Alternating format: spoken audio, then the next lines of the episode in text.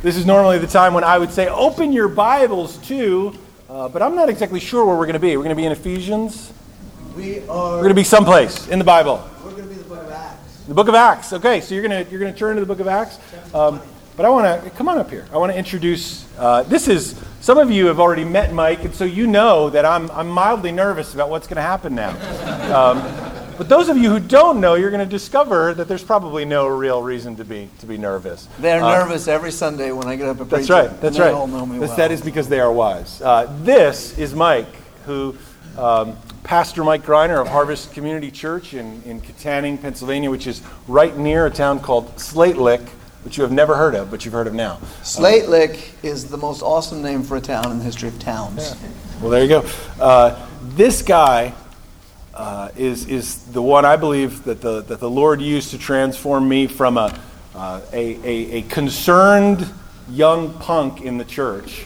Uh, concerned that the church was not heading in the right direction, but, but through uh, uh, consistent prayer and Bible teaching and an occasional swift kick, um, uh, put me on the path of, of being involved in ministry.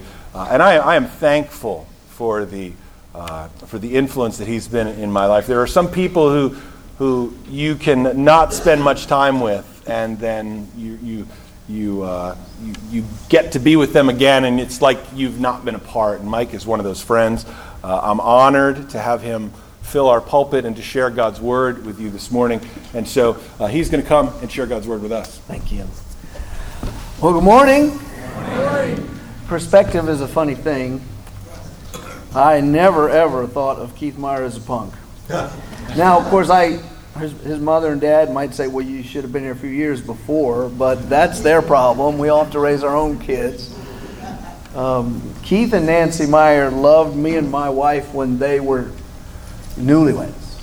And now, years later, it feels the same, except I got to be loved by Nancy in their, in their home. It, it is said Martin Luther had uh, a wonderful pastor's home. And I think the Meyers do too. So Nancy's in there with uh, now five lanky Meyer boys. when there used to be zero, now they're all over the place. And, um, and, and someone named Rachel and a dog named Frodo. And she is just a great hostess to me and Fred and, and whips up the same good food, treats me with the same honor as she did the first time she met me. So she's awesome. Uh, did she leave for the kids? Does she do kid things? So that's a good thing to have a good wife who can find. So, um, and to be honored to be to say you poured into some. Again, that's a perspective issue. The Lord is responsible for all of us, and it's just an honor to have any influence on anyone. Um, so I'm, but I'm delighted to be here. I was, I'm going to pray in a minute. We'll get to the sermon, but before that, I just got to say hello. I, I know this is a Baptist church because most folks are sitting in the back, and that's your proof. That's because Baptists are friendly and they want to be back there to greet anyone who comes in late. And I just want to thank you guys. Awesome. I got to share some time with your men, and uh, I got a view from an outsider's perspective, as well as did Fred. Who's and Fred is going to have no part in this service, but I don't see if he came all this way. Well, we shouldn't embarrass him by all staring at him. That's Fred over there. See that guy right there? Um, I was so encouraged.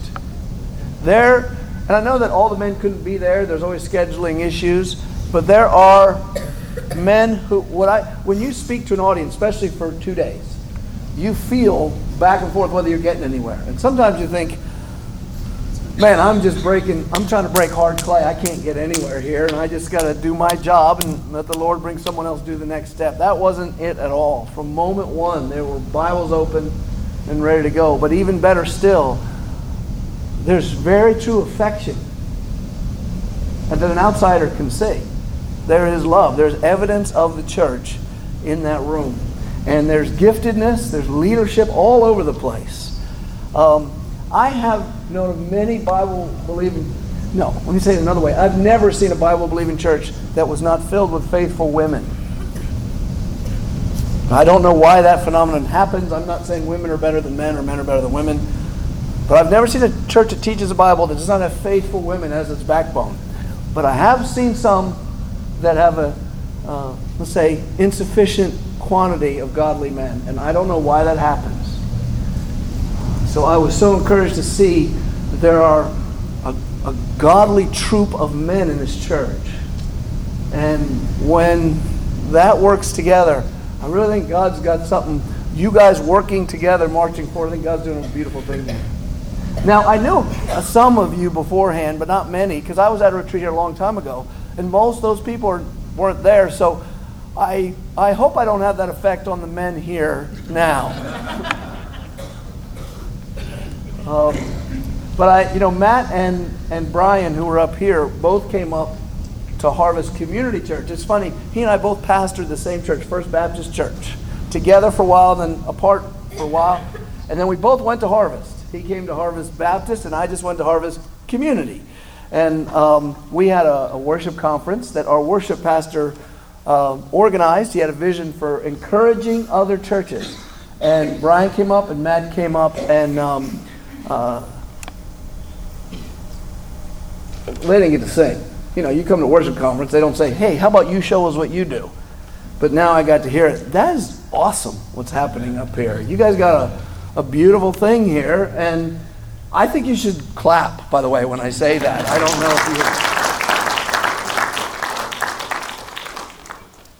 And you got musicians and Nancy singing. It's good to see. Does she sing every week or this is this just a special week? That's awesome. You've told them about Grease, right? Oh, being in Grease occasionally. Yeah, that's so funny to think that he was the 90 he played the part of the 90 pound geek Eugene in Grease when he was in high school. Now, how close that was to his real life in high school, I'm not going to comment. I wasn't there. And Nancy played his girlfriend, which, and, and now look at him. Um, but she's still singing and, and he's preaching. But with the worship, one more thing the worship uh, team, our worship pastor's gone. We are looking for a worship pastor And what we just found him. And you're lucky because I would have just asked you for your resume. Um, but we just hired a new one. He hasn't started yet. But our old one, it was beautiful to see something you do that we don't do. Um, and when you go to a new church, you're always thinking, what can we learn from this experience? Uh, you don't see your own church very well. When you go into others, you see everything. And that's a beautiful thing to pray for the unreached. The unreached people group that's on our church's heart is the 20 million Muslims of West Bengal. Um, uh, if you save, okay, this is what a missionary told me, and I know it's true now statistically. If you save the Ganges plain, you save the world. Um, if, if you were to go into that hallway, you got a map. It shows you where the unreached people groups are, and the color's red. They're all in the Ganges plain. They're all in northeast Asia. Is the just dark red. Uh, uh, in India. And India speaks English mostly, but they have a, a, lot of other languages. And there's 20 million Muslims, not the kind that say Hassan chop and cut off your head. Poor Muslims who can't even afford to build mosques. They're traditional. And as far as we know, no church in the world has sent missionaries to plant churches among them. Many missionaries go to India. Normally they go to Hindus and whatnot. Go to Calcutta, there's so much need in India, you go anywhere. But almost no one. We found no one. I to say almost because there could be someone who's faithfully working away among those people we don't know. But in putting our feelers out among the Muslims there, we found no church. So God, we our little country church, we sent three families from our midst. One of them was Chris Clinch, our worship pastor, and his wife, and their three children. They just got there, like last week. And they joined two other families who got there last month and the month before. Now, why I'm telling you that is that takes partnership.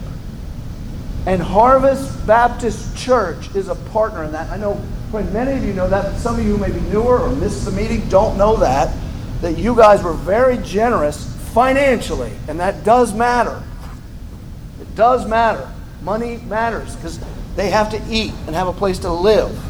And you guys were extremely generous so you are partners with us. We can't get it done without partners. And for that, I want to thank you. We are now locked together in ministry for the first time. We're not just Mike and Keith, our friends. We have a common mission. And there will be mission trips to India. And when we do them, I'm going to let Keith know. And if we have open slots, I'm hoping any one of you says, I want to go to India and see what's going on. And you'll be eligible. We'll get you into our program and everything. Probably take about two years. But I'll let you know, okay?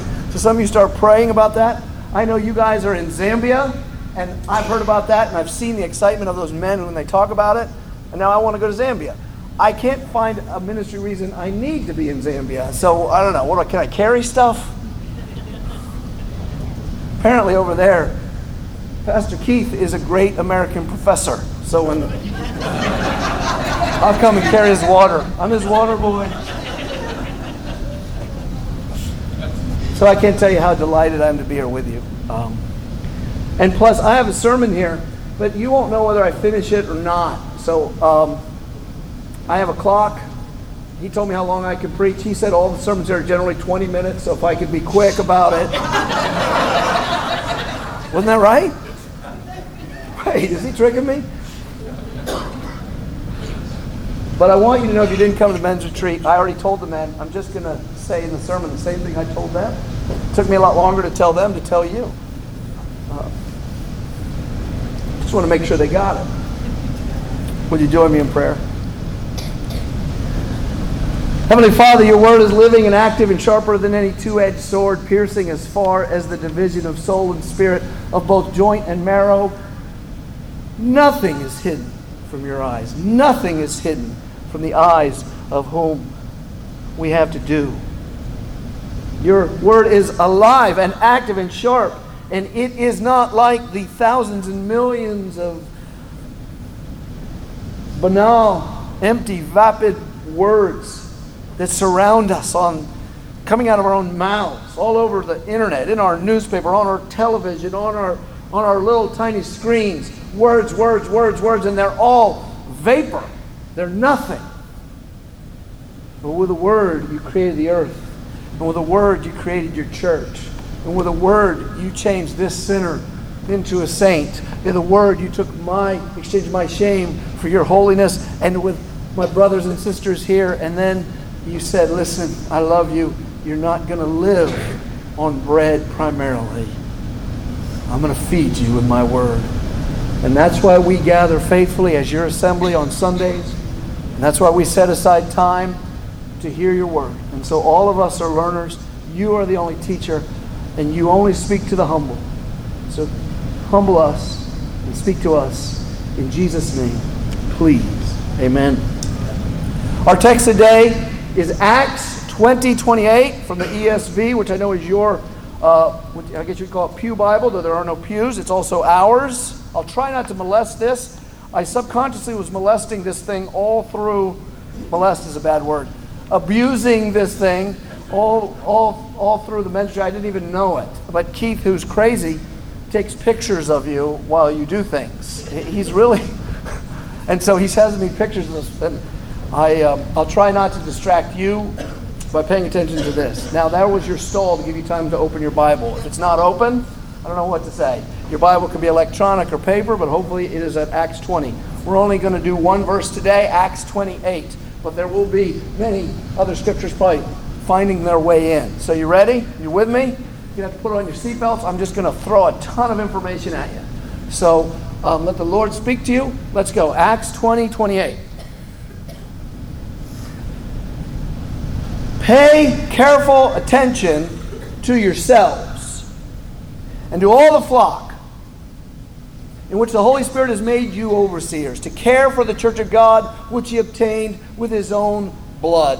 One verse, I want to make one point, but I'm going to have to do a little work to get to that point.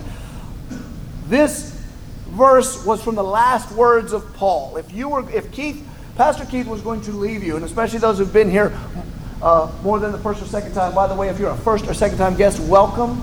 Uh, this is a church that, that loves guests. Everyone who loves this church as home was once a first time guest. So they love to see you move. And so, welcome. I'm glad to be the first one who gets to preach to you. I won't be here next week. Um, uh, but don't worry, the other guy knows what he's doing too. Um, but imagine Pastor Keith were to say, this is the last time I have to see you. God has told me that me and Nancy, through the Holy Spirit, and I know that, that he won't have a, don't worry, okay? so we're like, he's hearing those words? No, probably not, but let's just imagine here's a word from the Holy Spirit saying, You're leaving, you'll never see these people again. And you're going to not come out of this thing alive. And that's, that's where Paul's at. And so he's actually sailing by the church in Ephesus that he planted. And he calls for their elders, which is the same as pastors. Right? And he says, Come meet me on the beach. I want to say goodbye to you.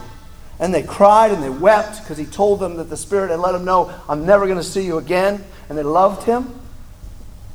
And then he said, Okay, these are my last words. They better be good. So there's a terrific, that message is captured in Acts 20, and you can read it, and, and it's beautiful. If you would say, What's important to Paul if he has only one shot to tell the church what's important? This is it. Add that, the letters of 1st, 2nd Timothy. We're to take one verse of that.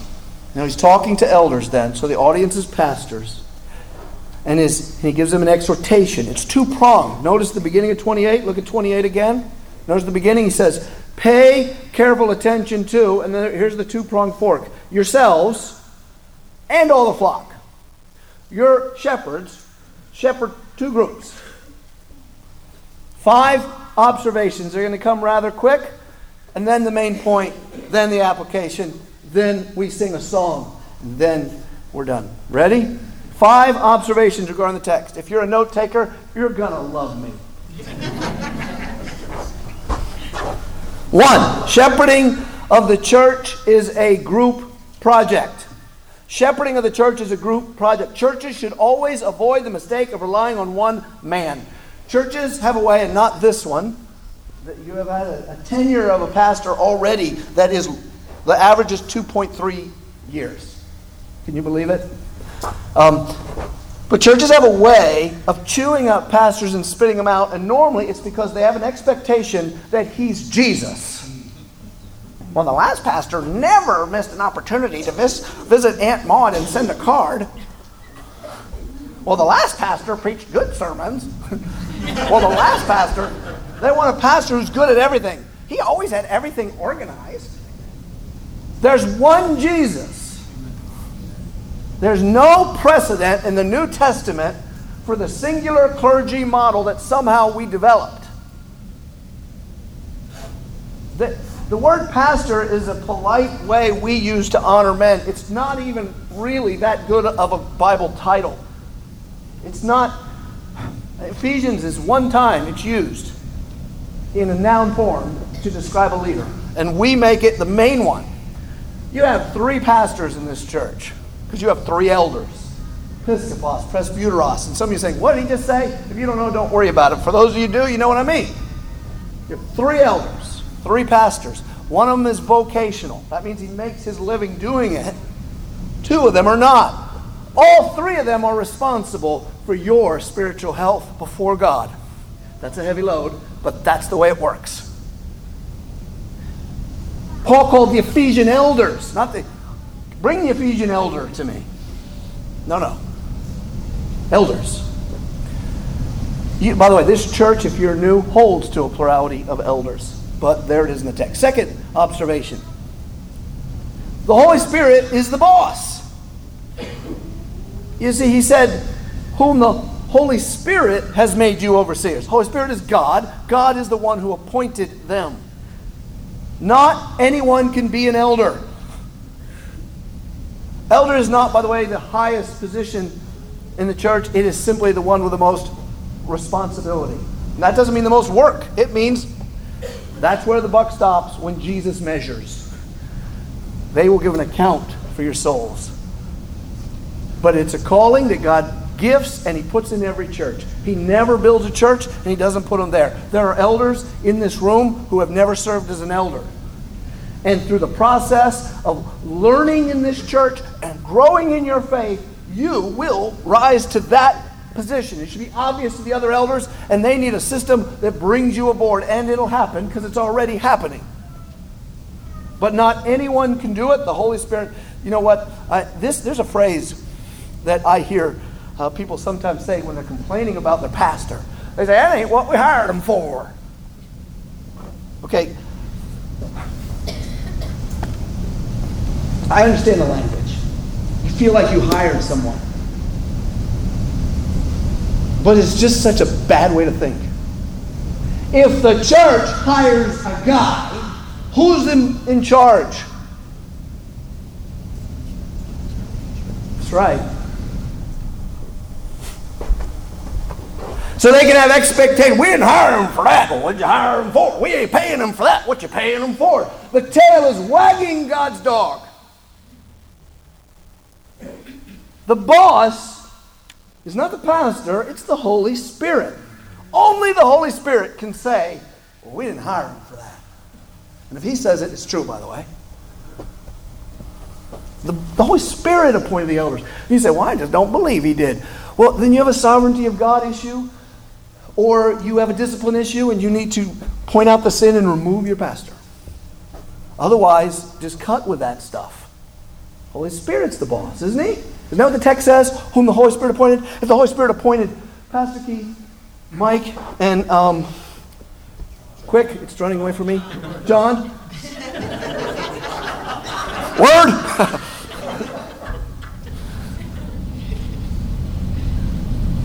then he did. Then he did. Only their wives are allowed to go. Really? Three.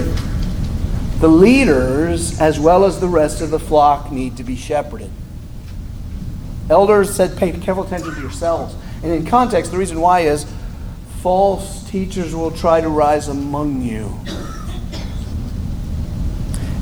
They need encouragement and accountability and needs to be mutual. They need to watch each other, keep each other, and it may not be false teaching. Many of us know of churches where the leader falls into sin, and normally it's stealing or sexual sin. And how much pain does that cause the people in that church? It is. Listen, at Harvest Community Church, church I go to, my number one responsibility is preach a word on Sunday. What's my number two? Believe it or not, it's to be concerned about the marriages of all the elders. I am one, so mine is in there.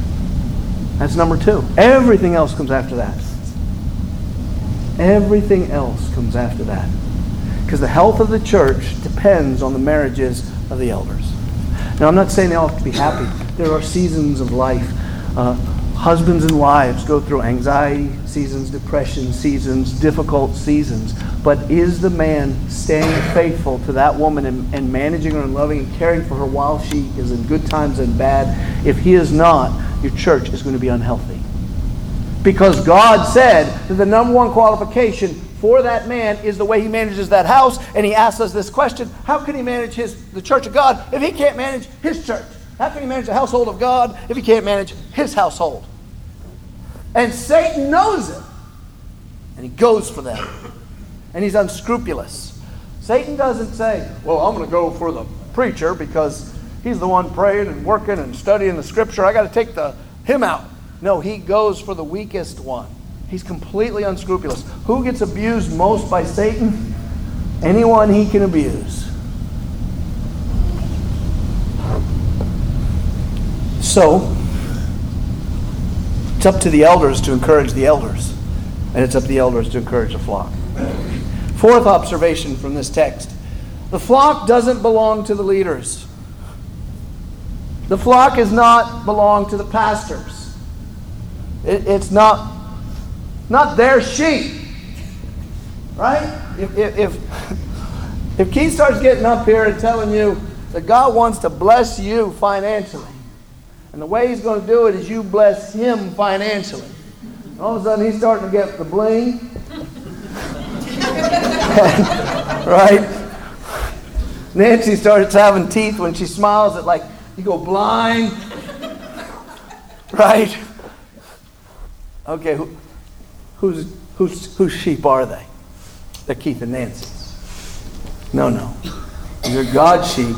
These men are stewards of someone else's family.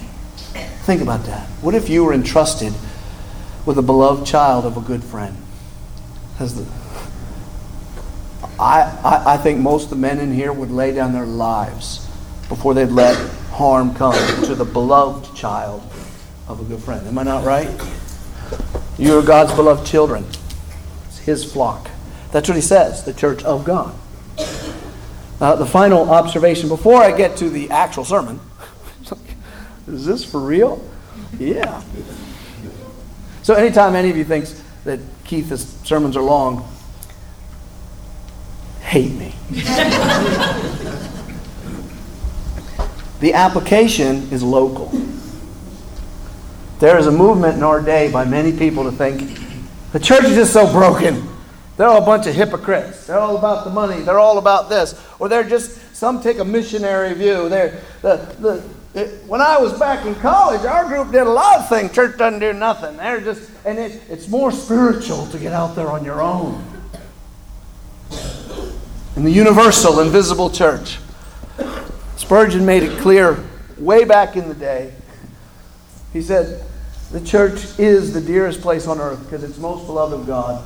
And he said, To have a Christian who stays out of the church and thinks he's one of them is like a builder's a brick who thinks he's part of the house if he's out in the yard.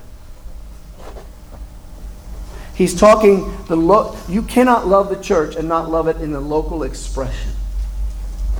You just can't. And if this is your church, this is the local expression. You say, Well, I'm visiting from another church, then that's the local expression. If you say, I'm not really committed to any church, let's get on to the rest of the sermon for that one. Here's the main point, all right? I told you I'm a note taker's dream. I just tell you where it is, you can write it down. If you don't take notes, that's all right. But the main point, quote, the motivation to serve the local church arises from God's valuation of the church. The local the motivation to serve the local church arises from God's valuation of the church. You can have many motives for building the church. It could be group therapy. Come, everybody, come. God is a healing God and He wants to heal you. By the way, that is true, but that's not to be the main motivation. It can be because you want a retail, you want retail supply of the goodies of God. Come get the goodies of God. Our church gives the goodies of God better than the other church gives the goodies of God. We have Kid Explosion Praise. What do we call that? Praise Factory. The other church has We're bored looking at Jesus on a felt board. We're better than they are. Our band has a guy with a ponytail, which means he has cred. You got a guy who goes like this and doesn't even know the hymn. Come get our goodies. That is probably the most common way we think out there, and it's it's hard for even good Christians to keep that mind, mindset out of the church. Fame. Pastor wants to be famous. None of these are the reason God gives. What is the reason He gives in that text? Let me quote the text. To care for the church of God, which He obtained with His own blood. How much does God love Harvest Baptist Church? Answer that question in your mind. And not just the individuals, but the collective family. That's how I deal with my family. Everyone matters where I'm at. Oh, sure, I, I can exploit. I always liked you best.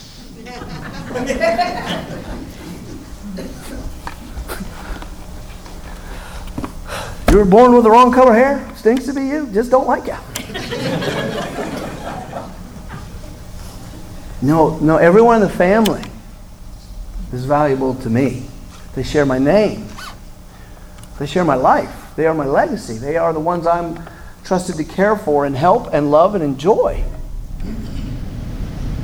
How much does God love? I'm not talking about the, individ- the invisible universal church throughout the ages. I'm talking about the one that's gathered right here in this place right now. Well, let's look what it says. What would you give for this church? If, if someone said to you, look, the devil made a deal. Don't make deals with the devil, by the way. He's a liar and a thief. So, he said, What price have to give you to buy everyone in this church? And you might say, Wow, he could never tempt me. Come on, man. Money, power, health, undo past things. He could dang, if he could dangle it all in front of you, what would you give? Hopefully, there's no price. I don't think the world values Harvest Baptist Church. There ain't people driving around on their way to Dunkin' Donuts today saying, that's a very valuable place. Devil went to them. How much do you think he'd have to pay to get rid of this church? Uh, free coffee. Okay.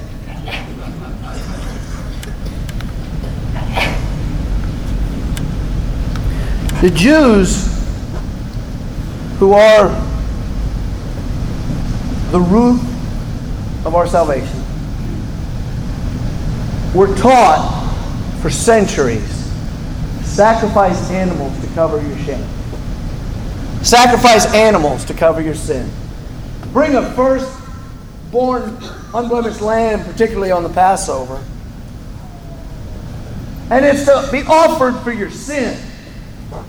And because of that, millions upon millions of lambs were slain in an occultic practice, not cultic, occultic, meaning blood sacrifice, by guys. It, it, it, was bloody, it was messy, it was smelly, and, and, and, and, and guys in robes would just kill animal after animal after animal after animal. It is, it was it, 10 minutes of this, and, and, and you got PETA members losing their minds. And it went on for centuries to show the ugliness of those made in God's image at their core. But none of it wiped away a single sin. Why? Because we are made in the image of God, and a lamb's blood is not that valuable. And so God sent his only Son who was without sin. The Lamb of God, said John the Baptist. There he is, who takes away the sins of the world. Now think this through, brothers and sisters, and now I want you to think of yourself as an individual, and then we'll go back to us as a church. Think of your own value. By your estimation, throw out your theology for a moment by your own estimation of how valuable you are, the Son of God, the most valuable thing in or out of the universe, was the exchange rate to buy you.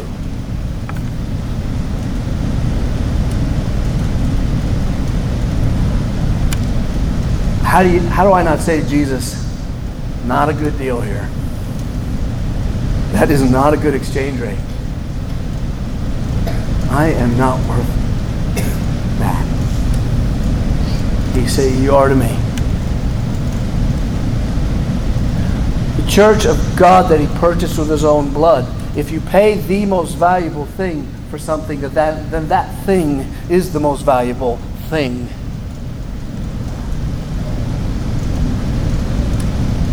God became man and walked among us. In the book of Revelation, this is the old story that will be declared. We have this new song. It's going to be an awesome song. And some of you say it's going to be rock and roll because I love rock and roll. I think it will. Some of you say, well, give me reggae. Some of you say, give me that old timey music. I don't care what you like. This is going to be that plus a thousand things and sung perfectly. It's going to be awesome and you're going to hear it. You're going to hear this song. We don't know the tune, we know the words. They sang a new song to Jesus Worthy are you to take the scroll and open its seals, for you were slain, and by your blood you ransomed those people who are hurting. You were not a do nothing God. You saw the pain and you died for them. With your blood, you ransom people for God from every tribe and every language and people and nation, and you have made them a kingdom and priests of our God, and they shall reign on the earth. So salvation by faith produces, look at this, from what I read, one flock. And that flock is what he values.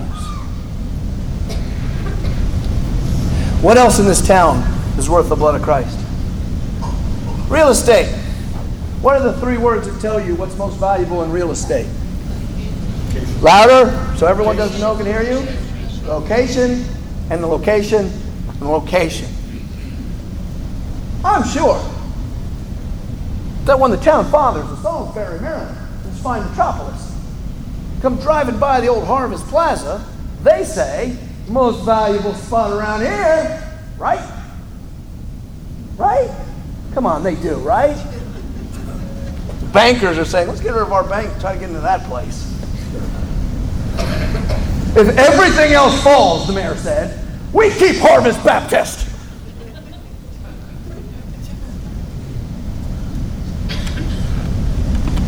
When the dust clears, only the church is left. We live in really serious times. Things are weird out there, have you noticed? Or am I alone? I hate to say these things for the fragile and the worried. Don't be fragile and worried, be at peace.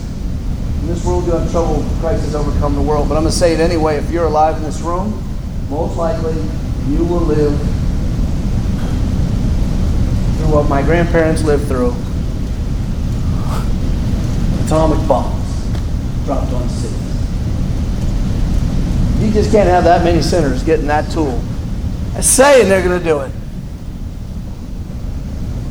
The speed with which culture and information is moving, nations are already and will continue to rise and fall at a pace. It's like history went real slow for a long time. Now it's going. The secular state, the godlessness, is spirit of Antichrist.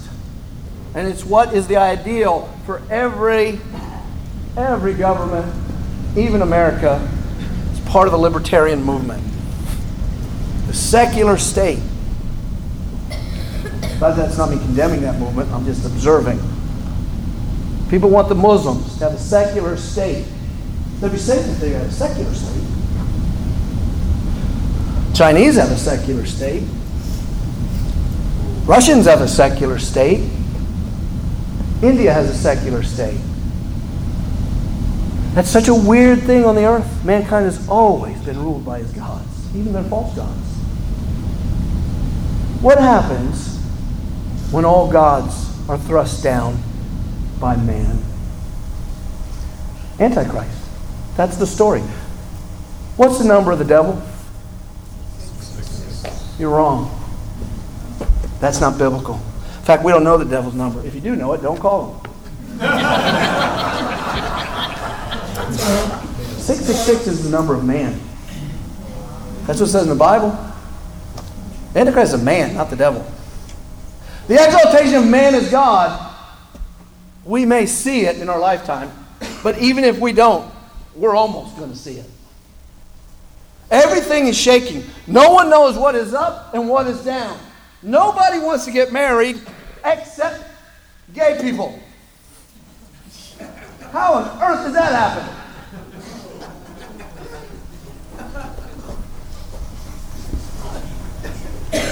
I'm serious. This, we got to wake up. You can always leave church, watch TV, get your brain back into. I'm, I'm a big sports fan. I like it. But if it becomes the tranquilizer that keeps me asleep to a world that's fading, where do you run? The church. If the church stands, if the church stands, if the church holds the word and continues to express it in obedient love for one another. This becomes sanity land.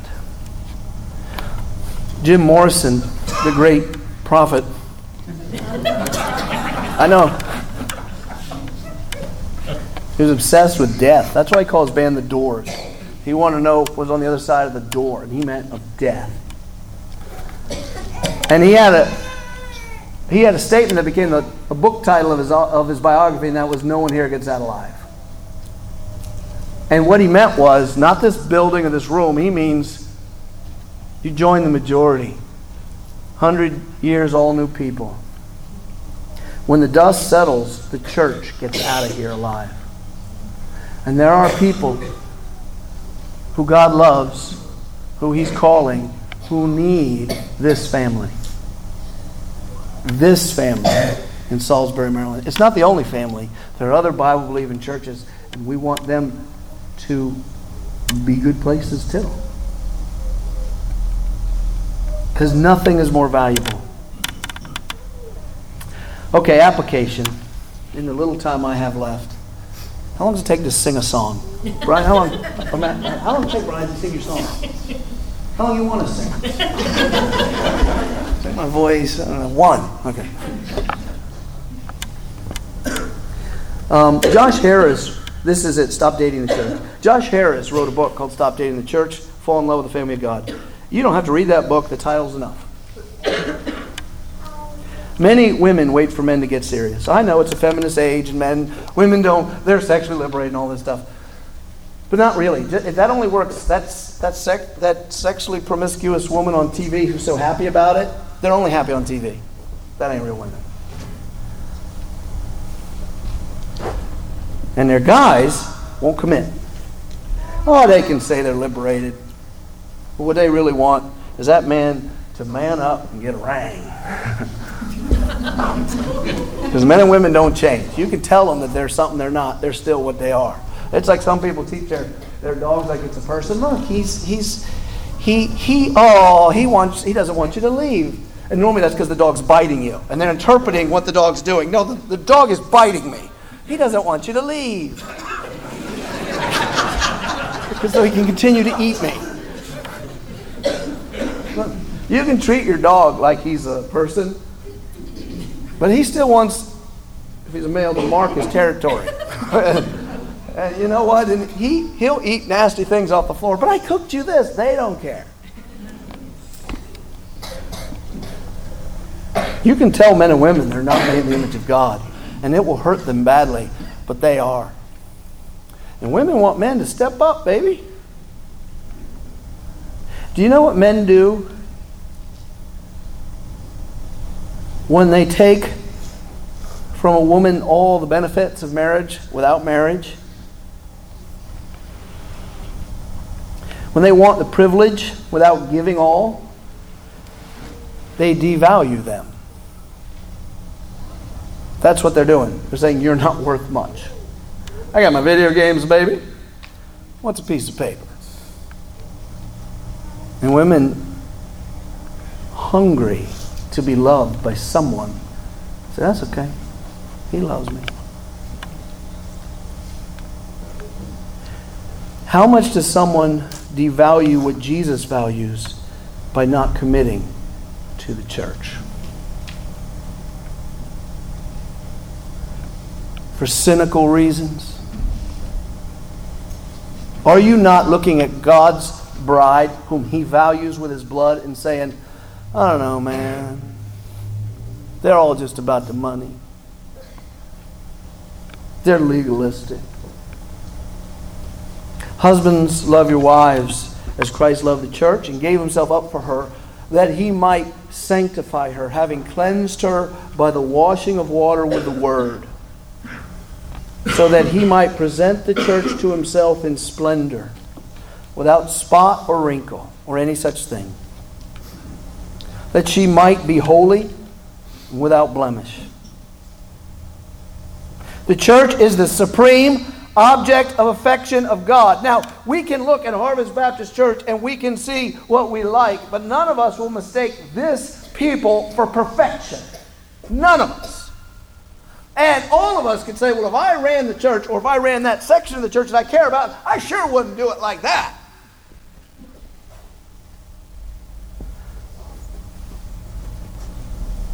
God's beloved. The church is the supreme object of his affection. Well, if she was lovelier, maybe I would. That's really what we're saying when we will not fall in love with the family of God. And it's a choice. If she were lovelier, if the church was more perfect, like my last one, or like the one I've never seen. is this is how a good husband, you'd imagine, loves his wife?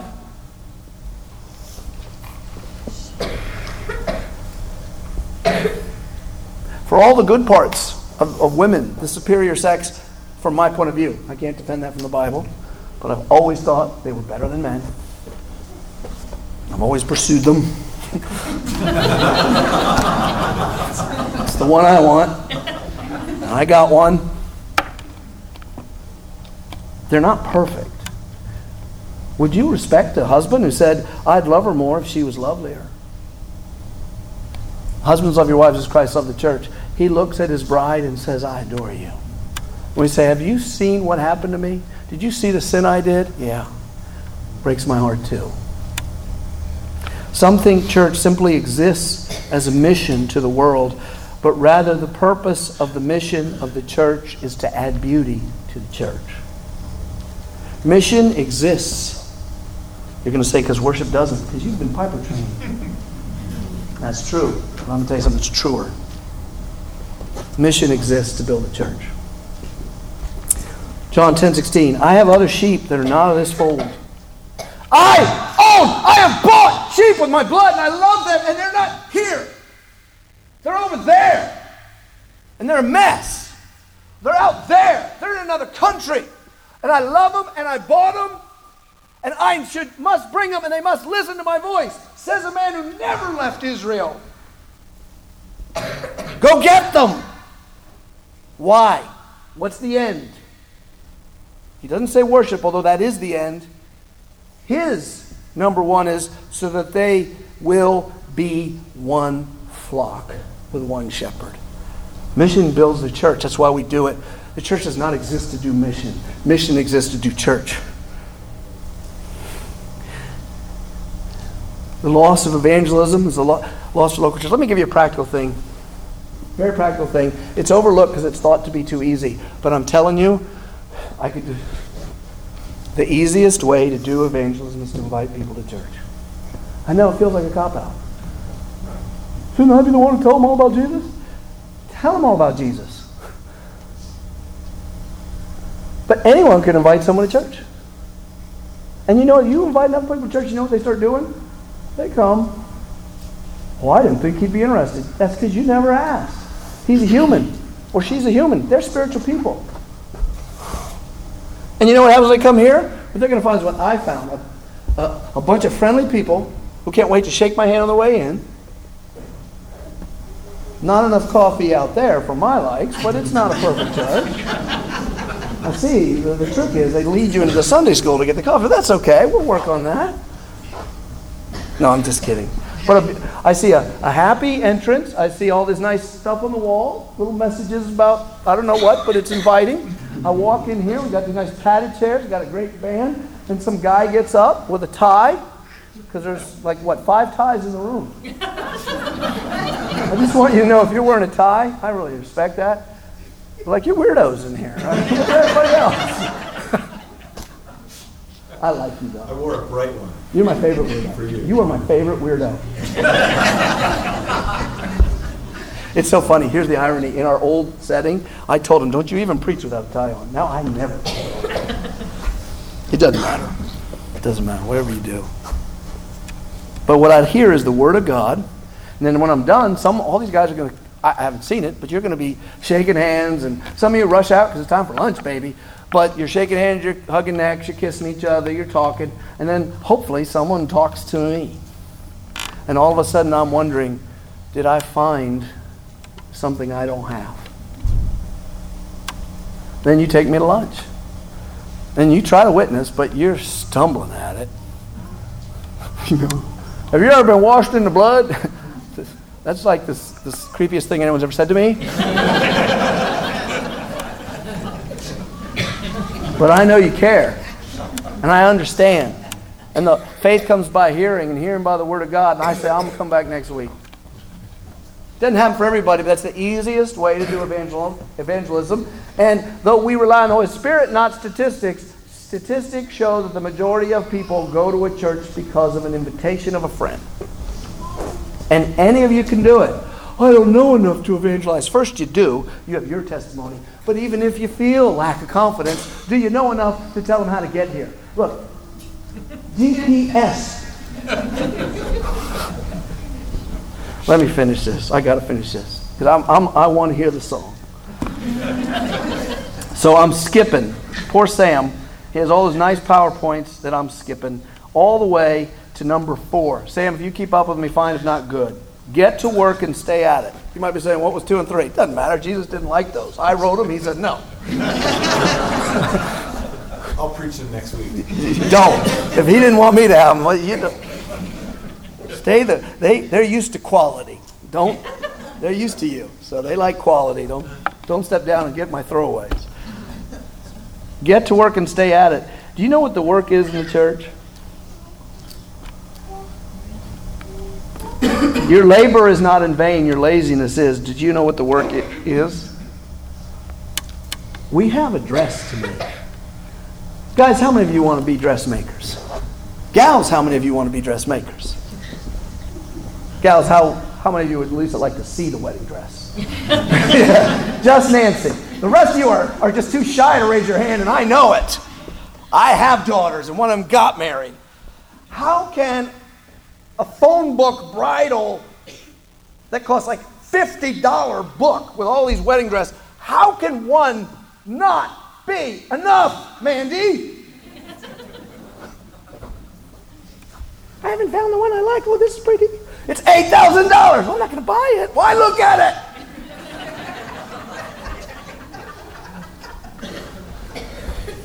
But I like ladies being like ladies. They're lovely. They're wonderful. I want them like that. I don't want them like men. We're making a dress. Looky here. Revelation 19 7 to 8. Let us rejoice. Revelation 19. If you get into double digits in Revelation, you're near the end. If you get to 19, you're almost at the end. Let us rejoice and exalt and give him the glory. For the marriage of the Lamb has come. All history ends in a wedding reception, and it's going to be the best one ever. At a wedding. Yes, ladies, your dream has come true. All those those action movies you had to put up with, the Bible, in the end, is a romantic chick flick. Yeah! If it ends in a wedding, my wife loves it. I'm not kidding. I, I, I think these guys in Hollywood, why don't they get this formula? Make all the action movie you want, just have someone get married at the end. She's like, yeah, I love that. History ends that way. Look at this. It was granted her to clothe herself with fine linen, bright and pure. I don't think earth words can begin to describe the beauty of that dress. And look what it says For the fine linen is the righteous deeds of the saints. We do not work to gain salvation, but we do work to build this beautiful church, and our clothing is our good deeds. And while you have breath in your body, can I get a witness? You can be part of making that. Let's pray. Father in heaven, you are the one and only God. You build the church. We participate. We stumble, you pick us up. You dust off the seat of our pants and you say, get back in there. And your Holy Spirit guarantees success with weak men and women in the name of Jesus and with faith. Step forward, face our own personal, personal trials, and reach forth in our pain to share in the pain of others and face their trials. And when we go to all lands and lift up the name of Jesus, who said, If I be lifted up, I'll draw all men unto myself. And we proclaim the greatness of the salvation of the God who loves sinners.